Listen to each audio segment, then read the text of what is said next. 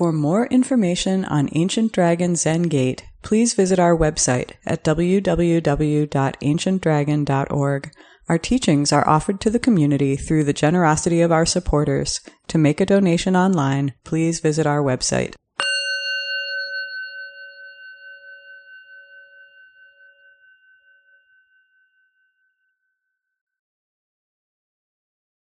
Good morning. Can you hear me? Great. Can you hear me in uh, the room in Lincoln Square? Yes. Great.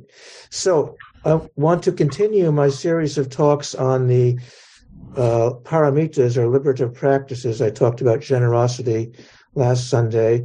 Today I want to talk about patience and healing and the special opportunity I've had this week to practice those.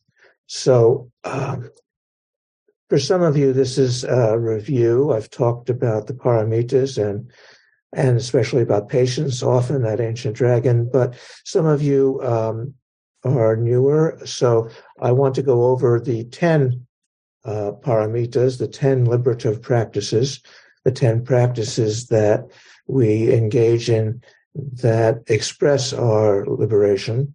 These are uh, generosity, ethical conduct, patience, energy or enthusiasm, samadhi or meditation, and prajna or insight, uh, sometimes translated as wisdom, and also uh, skillful means, vow, powers, and knowledge, which is different from wisdom.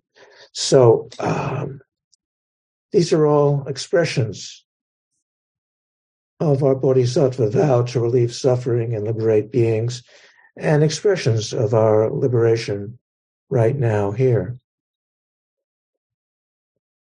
So today I want to talk about patience and healing. So patience is an active practice. It's not passive. patience is something we actually act on or with. Um, it involves attention, paying attention, giving our attention, expressing our attention uh, while we're sitting zazen, while we're waiting for various things, uh, just to pay attention. And then part of patience is that uh, when we're paying attention, when we're waiting, we may see an opportunity to respond actively. So this has to do with skillful means. All 10 of these practices are totally connected and inform each other. Uh, but uh, this traditionally, this practice of patience, kshanti in Sanskrit, uh, also has been uh, talked about as tolerance.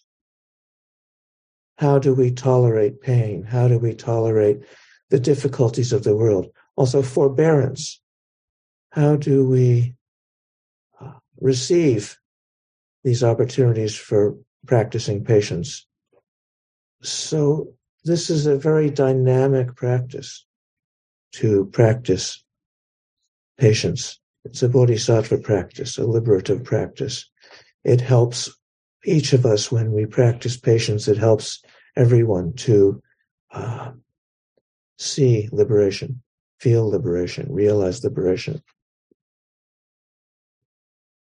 And the world gives us um, many opportunities to practice patience. Have you noticed? Many things in the world allow us, provide us wonderful opportunities to do this wonderful practice of patience. And um, so I had a special and have a special opportunity this week. Uh, Tuesday evening, evening, I was in the emergency room for five hours, um, which required lots of patience, lots of waiting. Um, some of you have, may have had this experience.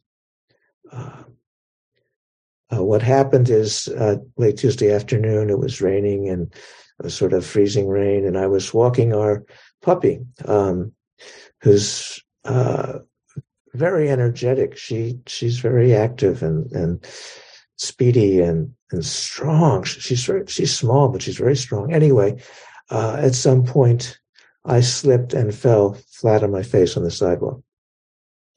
So you can see some of the marks of that. Um, no serious injuries to my head, no injuries to my head, just um, uh, black eyes, two black eyes. This eye is black underneath the black eye patch. Um, so, um, yeah, um, patience has to do with uh, healing also. So uh, it required um, patients to wait in the emergency room and then to wait for various examinations and procedures and and uh, and still uh, having to practice patience with healing. So I, I, want to talk about healing today too. This is uh, part of patience, uh, and again, the world provides each of us and all of us together uh, many opportunities to practice healing, to be patience and practice patience. Um, so, what is that like? Um, how do we practice patience together? So, partly this is a practice that our Sangha has been involved with and, and is still involved with. And this is a practice that all of us, the whole world, has been involved with through this pandemic. And I, I just want to say that this is that we have a very talented sangha. One of our sangha members um, was a long-time emergency room physician, so I want to thank Dale. Um, he he's retired, but he uh, actually helped me to uh, know which hospital to go to that would take less time. uh, so, uh, so I might have spent 10 hours in the emergency room without Dale's help. Anyway, um, how do we, you know, practice just waiting? There's many opportunities. Waiting for the bell to ring during zazen when we're having a, uh, an uncomfortable rather than a joyful period of zazen. Um, waiting for uh, uh, all kinds of things, you know, waiting for opportunities, waiting for, uh, you know, waiting for the bus, waiting, uh, waiting in, waiting at a at a red light for the light to turn, waiting for, you know, there, all of our life we have to practice this patience. Of course, we learn about practicing patience through our impatience. so studying patience, studying the self of patience is about seeing when we do get impatient, when we get upset, when we get angry. And uh, one of our precepts is to not hold on to anger, to not be angry, to let go of that. But that's, uh, it's not that we crush anger or impatience. We, we study it. This is how we learn patience. So uh, now I'm practicing patience, waiting for these uh, scars to heal, and my arms in a sling because of a, my thumbs in a splint, and have to have waiting to find out if there's any. There was no uh, no no no break in the thumb uh, from X-rays, but they need to check it further. Uh, so you know, all of us have uh, sometimes less dramatic um, times to practice and opportunities to practice patience.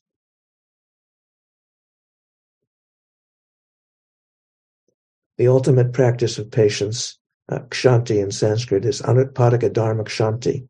I love saying that. It's my favorite Sanskrit term. uh, it means uh, the practice of uh, realizing the ungraspability of things, of any Dharma, of anything. So the practice of patience is not to get rid of impatience. It's to see our impatience and to um, settle into our impatience. This is true of, uh, I'll be talking uh, sometime in the next month about ethical conduct and precepts and all of this is related, all of these practices are related, but basically it's not about crushing delusion or getting rid of delusion. It's about seeing it because delusion is just the other side of awakening. They, they, they come together.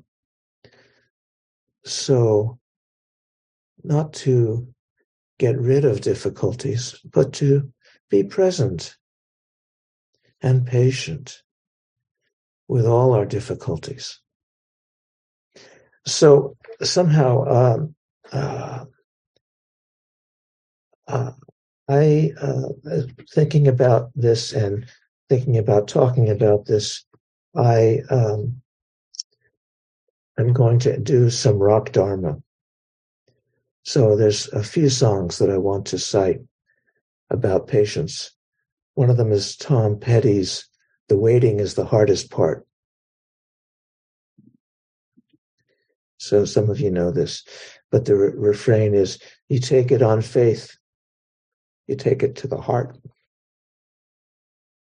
The waiting is the hardest part. So um, just waiting in the emergency room. uh, they they had uh, seen me initially, and then there were all these tests that had to be done, and it took a long time for me to be taken back to a room, and then waiting more for the doctor to come in and the, and the various people to come in. This is um, this happens in all these situations of patients. How do we find uh, how do we take it to our heart? This is the practice of zazen. How do we just be present in the middle of um, difficulty, in the middle of something that we don't like? you know, it wasn't that I was happy that I fell, but it was a wonderful opportunity. I'm grateful to have opportunities to practice patience so uh, there's three songs I want to cite. The next one is a song that Rod Stewart sings. Um, he sings, Hard times are only the other side of good times.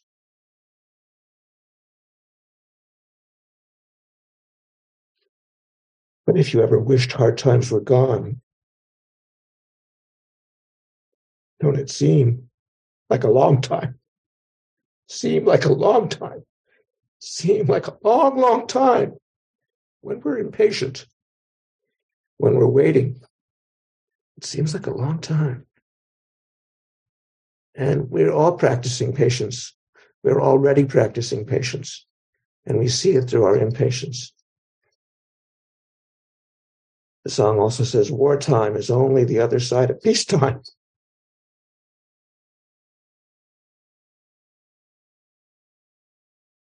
But if ever, if you've ever seen how wars are won, you know what it's like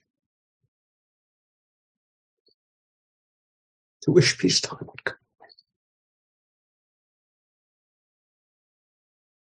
Seems like a long time. Seems like a long, long time. So actually what set me off thinking about these songs was another song that is about uh, the depths of patience.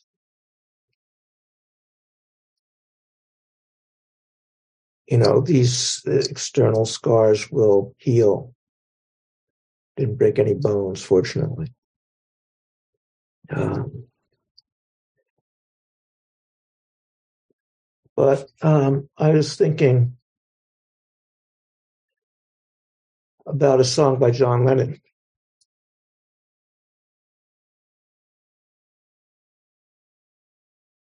one thing you can't hide is when you're crippled inside. This is about Zazen. This is about our sustained Zazen practice.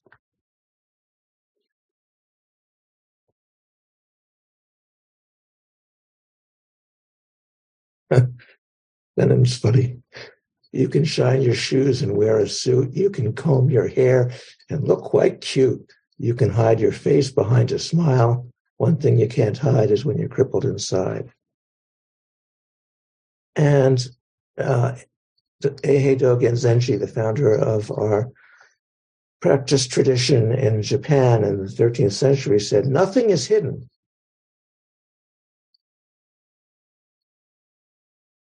Nothing in the world is ever hidden.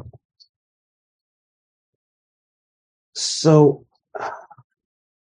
you know, the external scars, they heal. But all of us, all of us, all of us, I know I have to be patient with all these different pieces of paper. Here we are.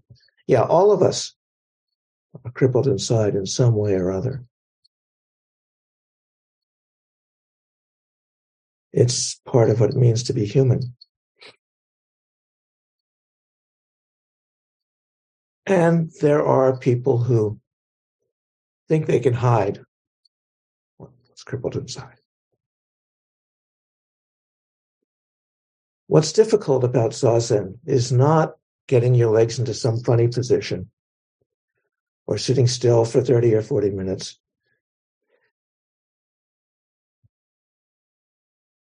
But sustained Zazen practice, uh, we start to see how we're crippled inside.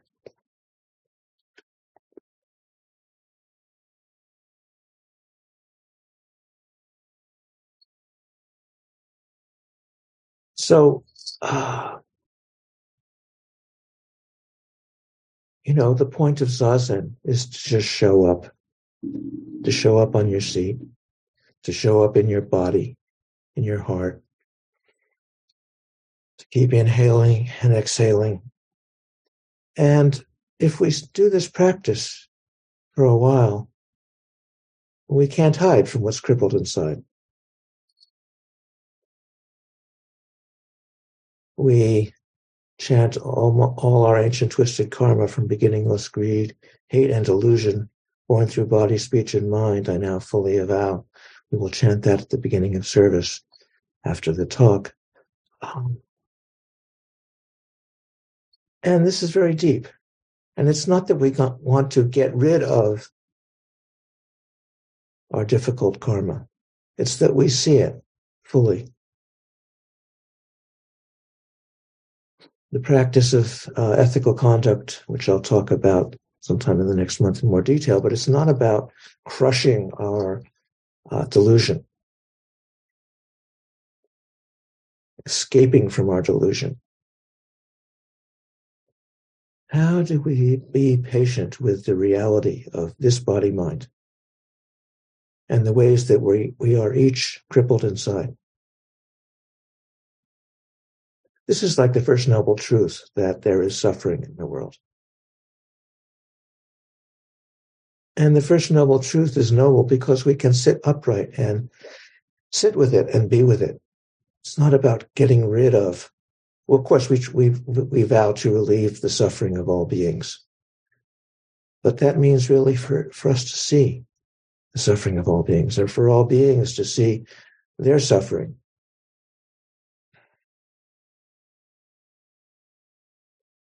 How do we practice patiently with all the ways we're crippled inside?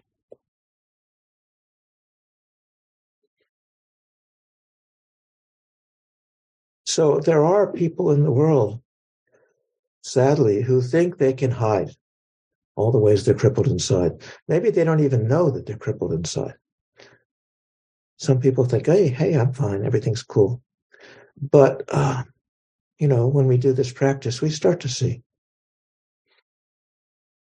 our ancient twisted karma, um, how family dynamics helps us to be crippled inside. We can just see this. We can be patient with it and not try and run away from it. running away from delusion is delusion.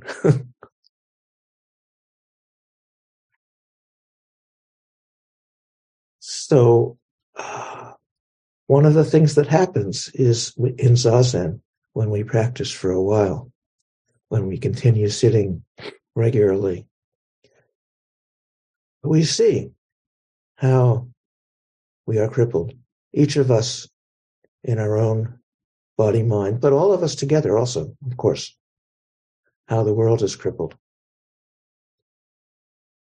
And trying to run away from that, trying to escape from our lives is not the practice.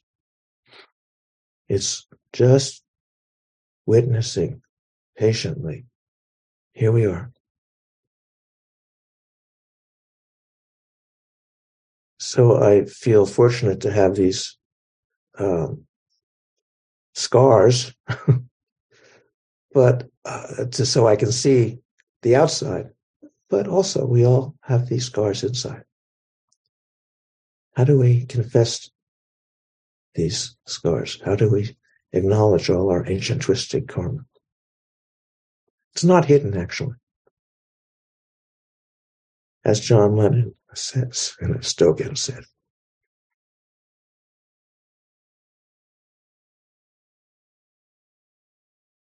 So, uh, uh, just to say, one of the things that I most treasure about my teacher, Tenshin Reb Anderson, was his amazing patience with my crippledness and with other people's crippledness and his own. So I learned about patience from my teacher, and I'm very grateful. And, and so this week, especially, I can give thanks. This week is Thanksgiving, one of our great American Buddhist holidays. The practice of generosity coming from the practice of gratitude. Can we be grateful for our injuries that help us to see beyond, to see liberation right in the middle of our difficulties.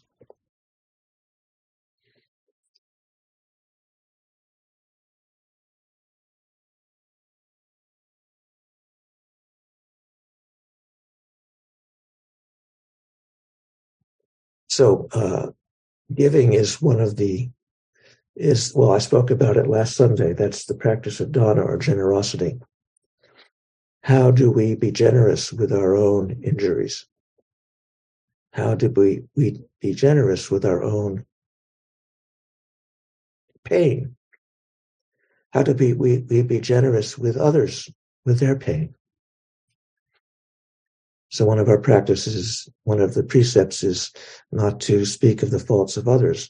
How can we be generous and grateful for the difficulties of others and ourselves.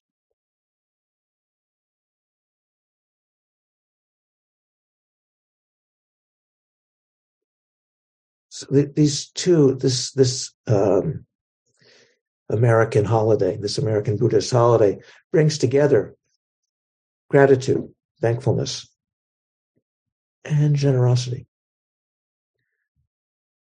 when we are grateful, we naturally want to share that. How do we share kindness? How do we share acceptance? Acceptance of the ungraspability of anything.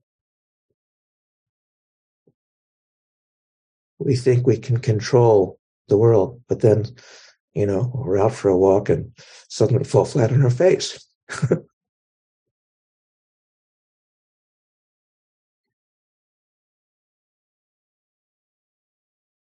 So things happen.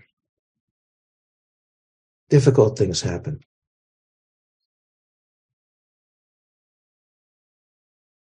So our our whole sangha has been practicing patience in a lovely way through difficulties. And our whole world has been practicing patience with the COVID pandemic. It's not over. I know of several people who've had COVID recently. I did a few a few months ago, a couple times. Um, so our sangha has had to learn how to practice with being crippled.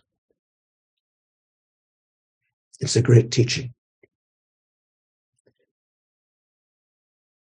So, uh, actually, um, people in our Sangha, a group of us have been actively searching for a new building to purchase for a long term ancient Dragon Zen Gate temple in Chicago.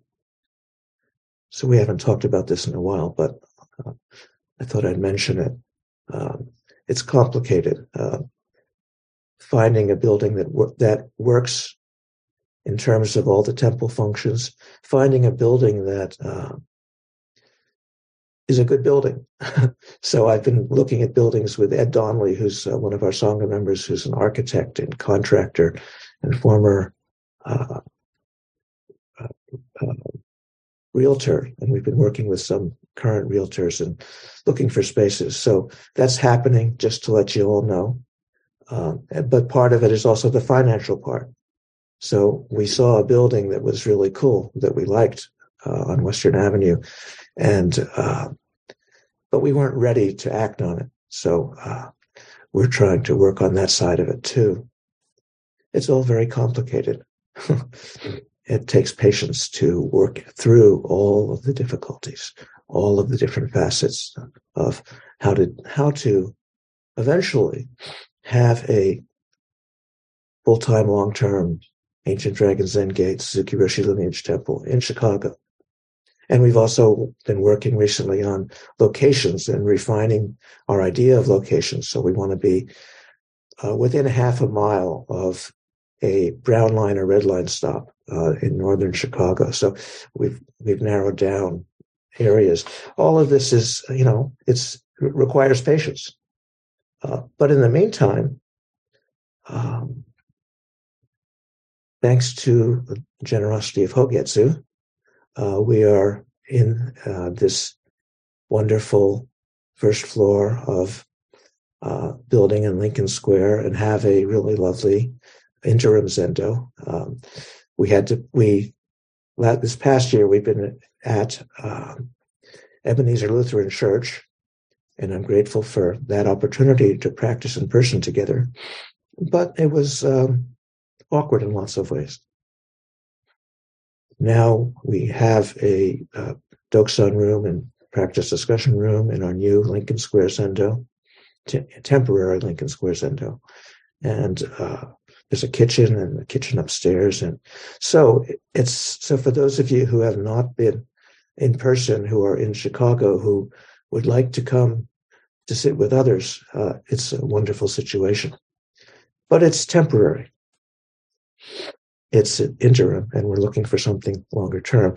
So this is all about the practice of patience. How do we how do we be patient with all the all the things that are involved in uh, finding our space to practice patience together.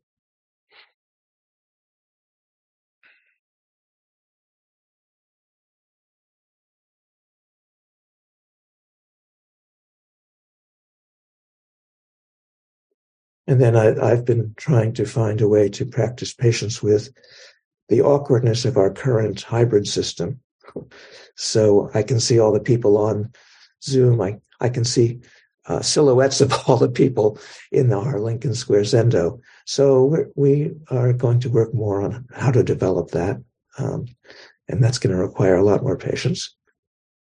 But we're all going to be working on that. So, uh, some of you may feel like it's awkward to come to Ancient Dragon Zen Gate. Um, we, uh, many people who came when we were just on Zoom, uh, we haven't seen in a while. Many of the people who were at our wonderful storefront temple on Irving Park that some of you remember. Uh, some of them we haven't seen in a while. So we're rebuilding. And so that requires patience. And it's not about, you know, that there's something wrong with this. It's not about fixing this. It's about enjoying this and the unfolding of this. So it's great just to see the faces of the people on Zoom or the of the people whose faces are available on Zoom and to see the bodies in the uh, Lincoln Square Zendo. And I hope you can see some of us on Zoom in the Zendo. Uh, anyway, uh, pa- patience is uh, a wonderful practice. So the whole world now needs to practice patience. We need to practice patience with how can we respond to the wars in the Ukraine and elsewhere? How do we practice patience with climate breakdown, which you know is apparent everywhere in the world and causing mass migrations and and and uh, famine in some places in the world, and big floods in other places in the world. And uh, so this is urgent, but we also have to be patient about how we can work to change from and how the, the systems of the world can work to change from fossil fuel to uh, renewable energy. It's available technologically. Anyway, all of this requires patience. How do we be patient with um, all the difficulties in our world? All the difficulties in our Sangha, all the difficulties in our own lives. And we practice patience by just sitting upright. And inhaling and exhaling and enjoying our inhale and exhale and paying attention so that when there's something we can do that's helpful, we, we might try and do it.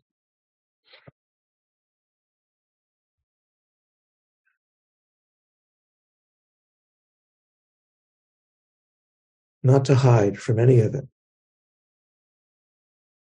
Not to hide from our own ancient twisted karma and our world's ancient twisted karma and all the suffering out there in the world. How can we all encourage each other and all others to practice active patience, readiness, attentiveness, being ready to respond when we can be helpful. And sometimes all we can do is just rest and let our scars heal.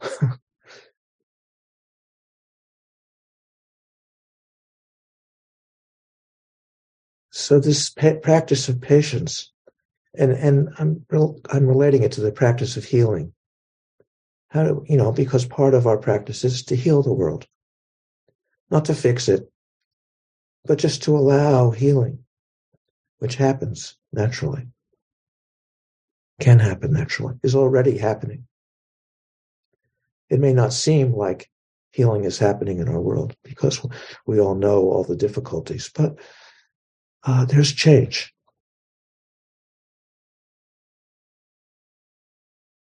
And all this requires patience and attention and caring. So, thank you all for your patience listening to my babbling, listening to my efforts to speak of patience. As a, a patient in the emergency room this week. uh, so I'll, uh, I'll, stop now. Um, except uh, just to, to give another shout out to Thanksgiving. This week is is our Buddhist holiday of Thanksgiving. So to appreciate all the things we we have to be grateful for, and in that appreciation to share and give and express generosity.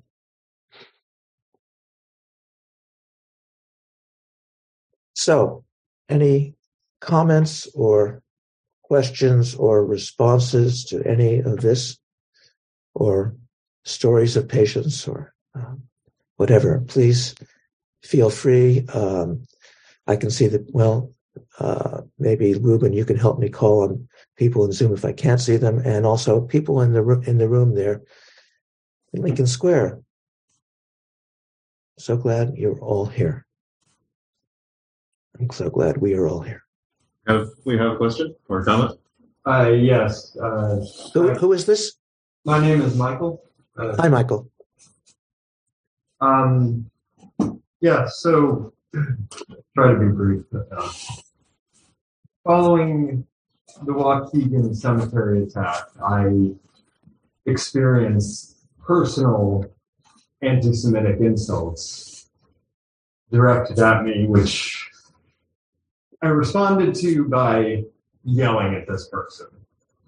And then I sat and Zazen sitting with the anger when I couldn't sleep, I couldn't read, couldn't eat, couldn't do anything. But Zazen was what I could do to sit with my hatred for for this specific person's ignorance and for uh, the anti-Semitism and the bigotry in general. My question, what I want to know and figure out is how we can be patient with that sort of thing without simply ignoring it, without allowing it to continue and get and and giving people ignorant. We we know what happens when we simply brush it under the rug. So how can we exercise patience with ignorant hurting people who are hurting others and yet still act skillful? Thank you. Great question. There's a lot to say. I think the first thing is to be patient and forgive yourself for your anger.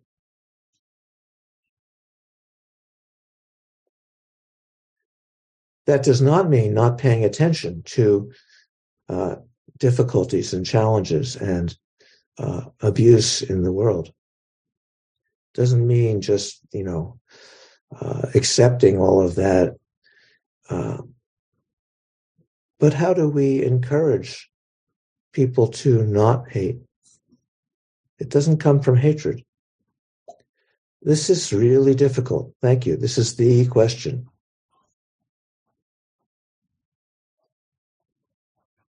So we don't ignore difficulties in the world. And how do we respond to call attention to hatred in the world, but without succumbing to our own hatred and anger? Anger arises, that's natural. One commentary on the precept of not harboring ill will is how we say it, not being angry. One commentary says um, uh, that when there's a situation that allows anger, not to be outraged is violation of the precept. So anger arises, but holding on to anger does not help. So please forgive yourself for being angry. But keep paying attention. How do we help others to see that they may be causing harm? How do we respond peacefully from kindness, from, from patience with our own response? So I know about this. Um, uh, many of you know I was raised Jewish. So that's my ethnicity, to put it that way. Um, practicing Buddhist and a Buddhist teacher, but uh, I respect my heritage. And actually, my last name is a product of anti Semitism. So uh, that's a whole other story. So I know about that. And it's spreading in the world and there's also hatred of hatred of others is the basic problem whether it's hatred of jews or hatred of black people or hatred of muslims or hatred of uh, Asian people or indigenous people. Uh, our whole world is split up by seeing this separation of self and others. This is the basic delusion. How do we heal this? So we need to pay attention to it. And we need to see how we do it too, that we see others as separate from ourselves, whether it's uh, other groups or, you know, just other humans or other species. You know, how do we stop hating uh, animals we don't like? Or how do we stop, see that actually there is no, in truth, in suchness, there's no separation. There's no separation. We're connected. We are involved with those who are expressing hatred for, for other groups because we see that we separate ourselves too. How do we heal that? How do we be patient with that? So I see somebody here who lives on the south side of Chicago, and I live just north of the border of Chicago. So north and south, we can think of those as separate people. We had a whole civil war in this country seeing that separation, believing that separation. Actually, we're all connected. This is difficult. This is really challenging. There's harm that is being done in the name of separation, in the name of this delusion that self and other are separate. So, how do we heal that in ourselves? How do we heal that in our world? How do we see that we are all together in this?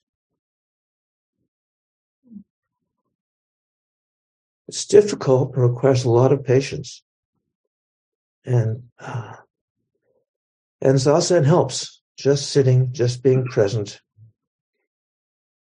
enjoying our inhale and exhale. We see this separation we've imagined between self and other.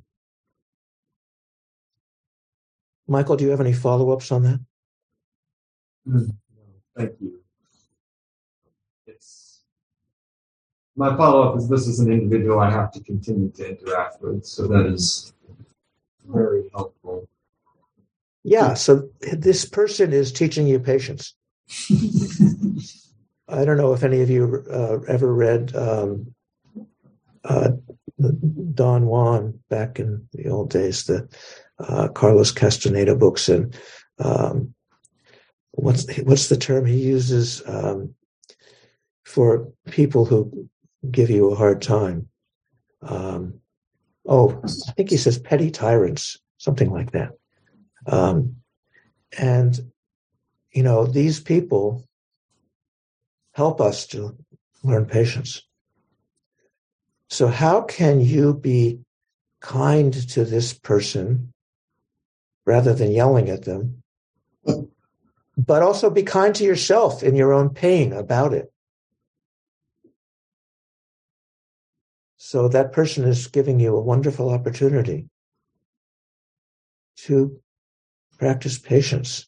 And it's not easy. If it was easy, then you wouldn't need to practice patience. It doesn't mean ignoring harmfulness. It doesn't mean ignoring hate or anger or confusion or this sense of separation. But how can you uh, approach it from this place of zazen? So good luck with it. Thank you. Other comments, responses, questions, please?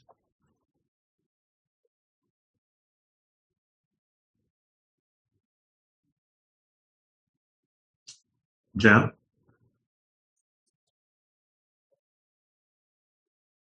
Jan, I can't hear you. Yeah, I, I know. I had Okay. to. Okay. un- Hi. Hello. Hi. Um, I wrote down enough from your talk to give a whole talk of my own. That you said so much that really was moving and important. Um, my background is really mixed. Um, I grew up out west and uh, in in California, Nevada, Arizona, and Utah. And mostly uh, from the time I was 11 until I was 21, and that's an important 10 years. I lived in Salt Lake City. And um, during that time, uh, I came from being a super good Mormon to being an apostate uh, from the Mormon church. And um, my sister, who is only was only four years older than me, uh, went the other way. And uh, she has, at this point, at least 40 offspring. Mm-hmm. And they just keep multiplying. I mean, she had seven children of her own, and five of them had five children. And those 25 grandchildren are just prolific as they were. When my sister died, she was surrounded by a loving family. She was calm. And she was not unhappy. I went to visit her two weeks before she died because I knew it would be the last time I would see her. And um, it was very, it was, to me, as I look back on it, it was an extremely difficult visit because she and I were not close. And it was, um, I feel like it was me against these 40 people who were mostly devout. And I look upon this life of my sister where she worked her tail off for the church. And she was happy in doing that. As opposed to my life where I've been a protester and an agitator and, you know, mostly very impatient with people who disagreed with me, et cetera, et cetera. And, um, I have to say, it was good for her. At least it seems to me right now that it was good for her. I don't know whether her life after death was as ideal as she might have pictured it. I don't really care what what but this has been a test of patience for me, I think, my whole life. And um, that was just one of the things I wrote down from this talk. I just want to mention one teeny tiny thing and I'll really stop. I was at Green Gulch when Reb Anderson gave a talk, and he must have spent at least five minutes. And I, of course, it time can travel slowly when you're watching somebody else.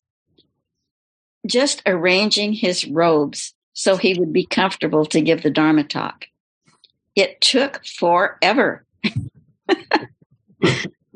and it, I still look back on that and think, he sat down, he sat down in the Zendo and then we waited and waited and waited for him to keep arranging and rearranging his robes. So every, and I've noticed that when Taigen is talking, I'm just laughing all the time about things that he says. And I'm the only one that sees, that thinks they're so funny. so I don't know why that is. Anyway, uh, I really have to stop or I would just go on forever. So thank you so much, Taigen. Um, I really love your Dharma talks. No kidding. Thank you. Uh, yeah, my teacher is not only is um, very patient, but he uh, he uh, provides opportunities for other people to be patient.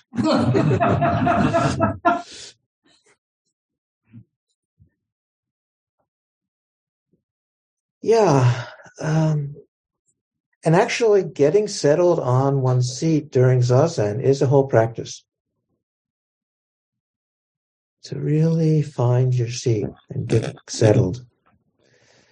So, um, I appreciate your story about your sister and your differences, and um, and even though you left that practice, uh, I heard that you appreciate that it was good for her in some ways, and so you know how do we see?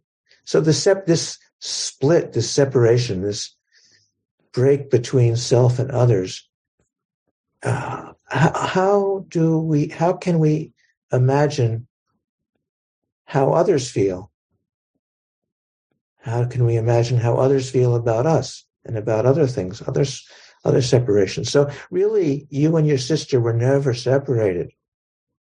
It felt like it for both of you maybe and you know we can um, criticize other we might we might feel criticism for other spiritual traditions, but actually we're all connected. And that's hard to see.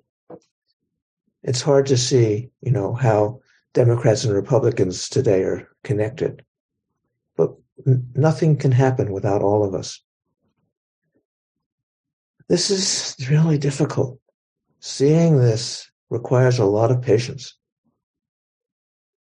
and being kind and um, imagining how uh, how other people feel. So, um, anyway, thank you for your for your uh, example, Jan.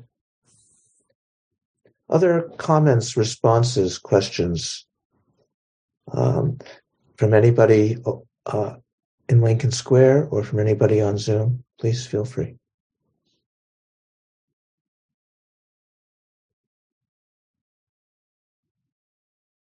We'll get to. Heigen, I'm sorry that you had this fall, but I'm happy to hear the result of it. Just this lovely Dharma talk.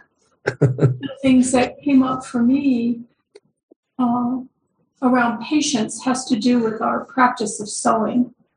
Mm.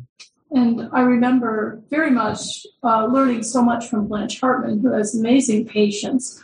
But, you know, I would go and go, Can I take this stitch out? It's not perfect enough, you know, my twistedness, my lack of attention. And she said, Well, you can do that. But, you know, Lori, remember, you can't redo your life. Mm-hmm. and this is that practice of nothing is hidden.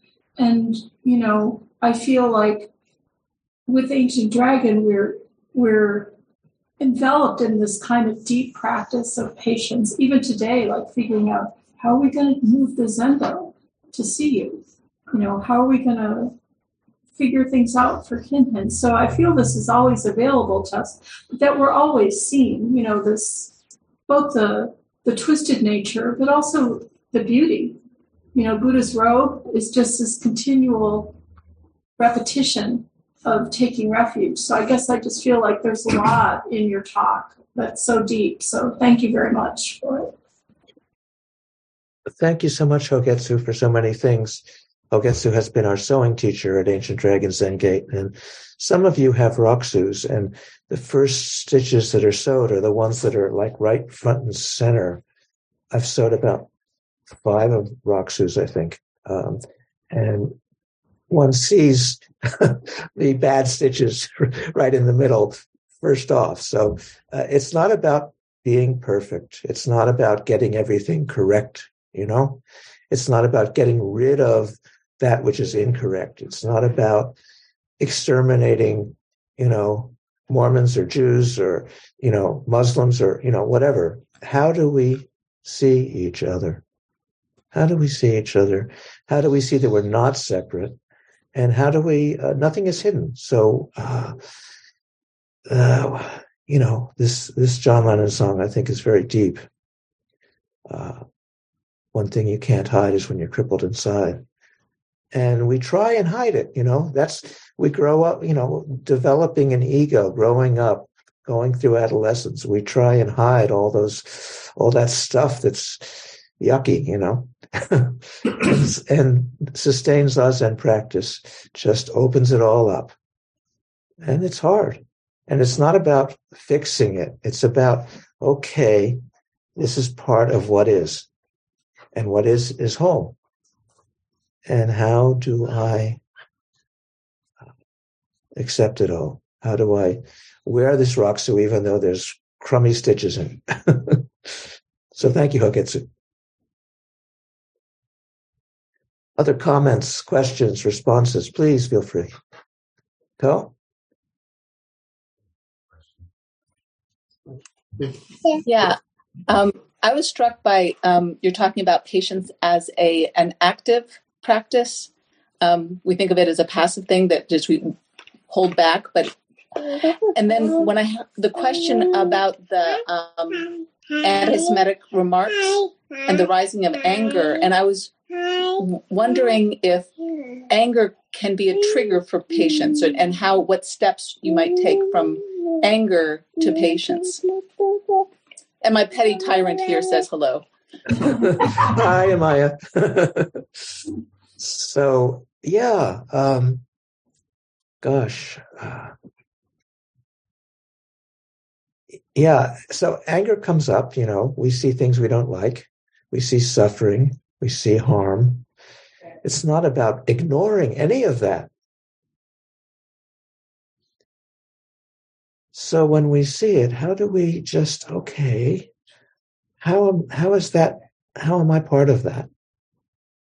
It's, it's finding, you know, blaming others, finding faults with others is not helpful. You know, there's so much name calling in our, in our society today. Uh, it doesn't mean we shouldn't call out acts of uh, hatred or acts of harm. We should acknowledge that, and maybe people have to be held accountable when they are doing that. But it's not. It's not the. It's not the. It's not about blaming people or finding fault with people. It's about looking at the activity, looking at the actual events, and how, and being patient with that, and responding. Patience is not passive. We think it is. We think that our practice is just sitting and, you know, and people can, you know, use um, zazen and other spiritual practices as spiritual bypass to to ignore the ways they're crippled inside or the way that, that our world is crippled inside. But the, pra- the true practice of patience is uh, patience with uh, the ungraspability, patience with the with the reality that we can't fix things. We can see them and help them develop and help them see the uns- inside everything is already whole. This is difficult. This is challenging, but uh, we don't hold back from responding when there is some way to respond. And there may be many different ways to respond, and each of us has our own way to respond.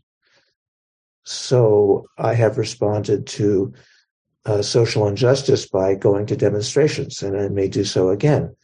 But it's not about, you know, name calling to some other person or group. It's about seeing the harm that's happening and how do we uh, respond to that and encourage healing. So I, I was going to practice patience. I was going to uh, talk about patience today before my accident. And through my accident, I came to see that patience and healing are totally connected. That we heal through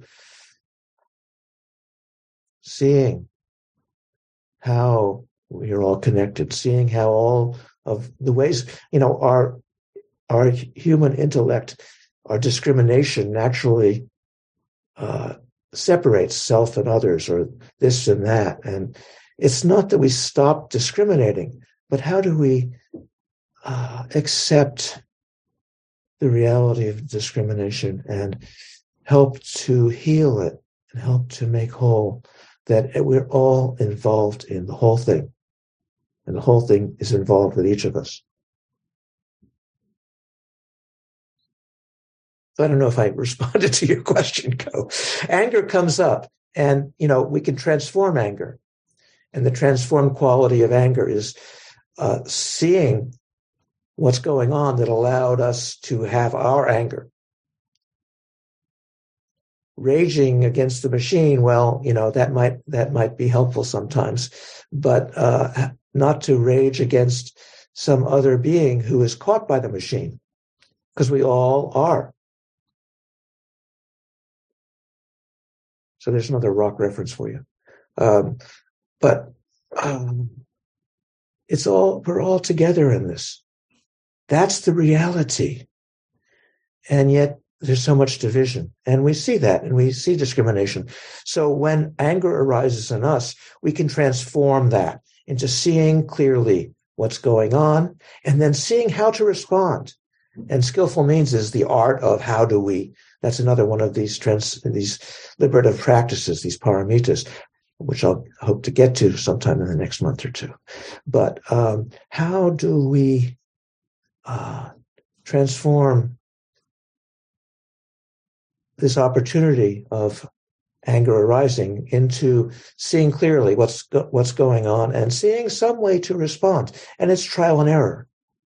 The skillful means is not some uh, uh, manual or instruction manual about how to be skillful. It's about uh, about the expression of pa- of patience, about patience, and then how do we respond? So, anyway, um, anger can be transformed, and greed and confusion can be transformed wholesomely. Thank you, Co. We have another voice in the Zendo. Good. Thanks. Hello. Um, who, who is this, please? No, sorry, this is Paul. Hi. You probably can't see me, but uh, can you hear me okay? I can hear you just fine. Okay, great. Um, what is coming up for me is I'm thinking about how uh, when conflict arises, it can be tempting to uh, stay like err on the side of being passive and kind of think to myself like, oh, I'm just being patient. Um, and so I'm trying to kind of further grasp like what patience truly means versus like being passive. Um, and I'm thinking this like quote came up. I can't remember who said it. It says some cinematographer said like, tyranny is the deliberate repression of nuance. Of what? Um, t- tyranny is the deliberate repression of nuance. Nuance. What came into my head was like, uh, patience is the embrace of nuance. Mm-hmm. And Good. Yeah, does that kind of sound true to you? And like, maybe you can speak to that sort of like passivity versus patience. Uh, yeah, thank you so much for that. Um, yes, uh, the world is nuanced, uh, and conflicts do arise. And, you know, I, uh, confessing and repenting of my own ancient twisted karma, I tend to be conflict averse. Um, I think I get it from my father anyway, um, but it's also mine. And I like to, you know, I, I try to avoid conflict. Some people really like it, like to get in there and, you know, take a position or whatever. Um, but, you know, uh, passivity isn't just avoiding conflict, isn't just avoiding our crippledness, isn't just avoiding the pain of the world. That's not patience. That's ignorance. um, so patience is to really study our situation and the situation of the world and the situation of our of of everybody together, and um, and then to respond when we can. And sometimes the best response is just to sit still. But that's not the same as avoidance. We have to really study and watch. You know, Dogen says to study the way is to study the self. This means to study this, this illusion of separation of self and others. So how do we um, be patient with our impatience? It's not, it's not just, you know, checking out or passivity. That doesn't, that's not helpful. And that's not what this is about. Patience is paying attention, but not feeling like you have to go out and do something. You know, uh, a lot of people think they have to fix things, you know, uh, but, um, you know, the old Zen slogan, just don't just do something, sit there. Um, sometimes we have to just be present and pay attention. And then out of that attention, sometimes we see, oh, I could, I could say this. Mm-hmm. I could do that. Um, uh, and I can, and try it. And it may or may not work, be helpful. But then you try something else. But it comes from, the the steadiness, the calmness of seeing something deeper that we see in zazen. So, thank you for your question.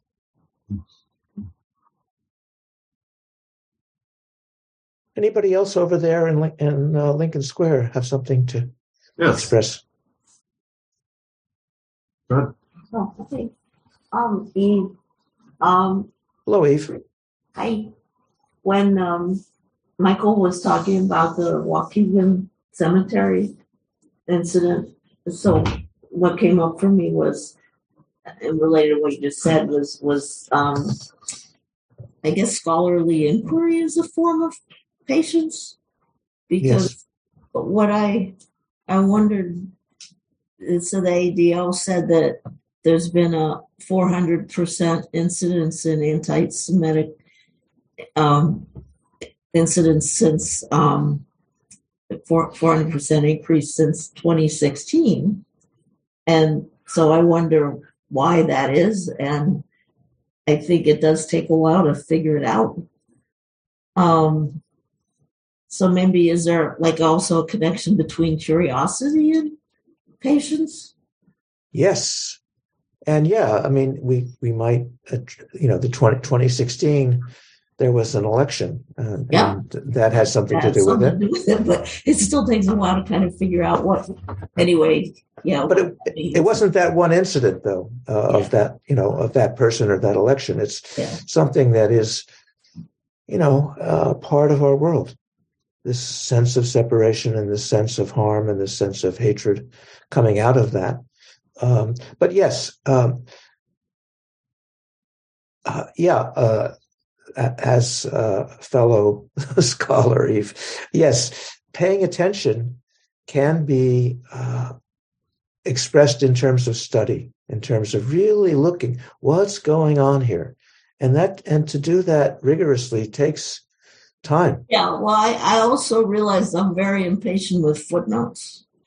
I was working on a paper with a student this past week, and we had 99 footnotes and the editors made us check over all the footnotes and um, yeah i get impatient but but i mean i guess it's also practice to be patient with that and i'm grateful to zotero which is great software and it really does help with the footnotes but um but i get yeah i do get really impatient with the footnotes well, you know, I I could use this as a as an opportunity to see a separation between you and me, Eve, because I really like footnotes. I sometimes go and look at the footnotes first. so, you know, it takes all kinds. And I don't I don't blame you or hate you for not liking footnotes. also, I wanted to say to Jan that sometimes I laugh at what you say too, so she's not the only one. but so, I, yeah, I think yeah, laughter. I mean, for me, it's it comes when you realize something. surprising, I guess. So, you know, what's wonderful about the wholeness of everybody and everything is that there is this nuance, this these differences between people. Uh, there are Mormons and, and uh, Muslims and Jews and Protestants and Catholics and uh, Baha'i people. There are people who hate footnotes. There are people who like footnotes. Uh, so to see wholeness is to really embrace the whole thing, not to get angry at, you know, somebody who sees things differently, but to see how we're connected. That doesn't mean to uh, be passive in the face of harm and harmful acts, but how do we respond in a way that comes from this wholeness? It's a big challenge. It requires a lot of patience.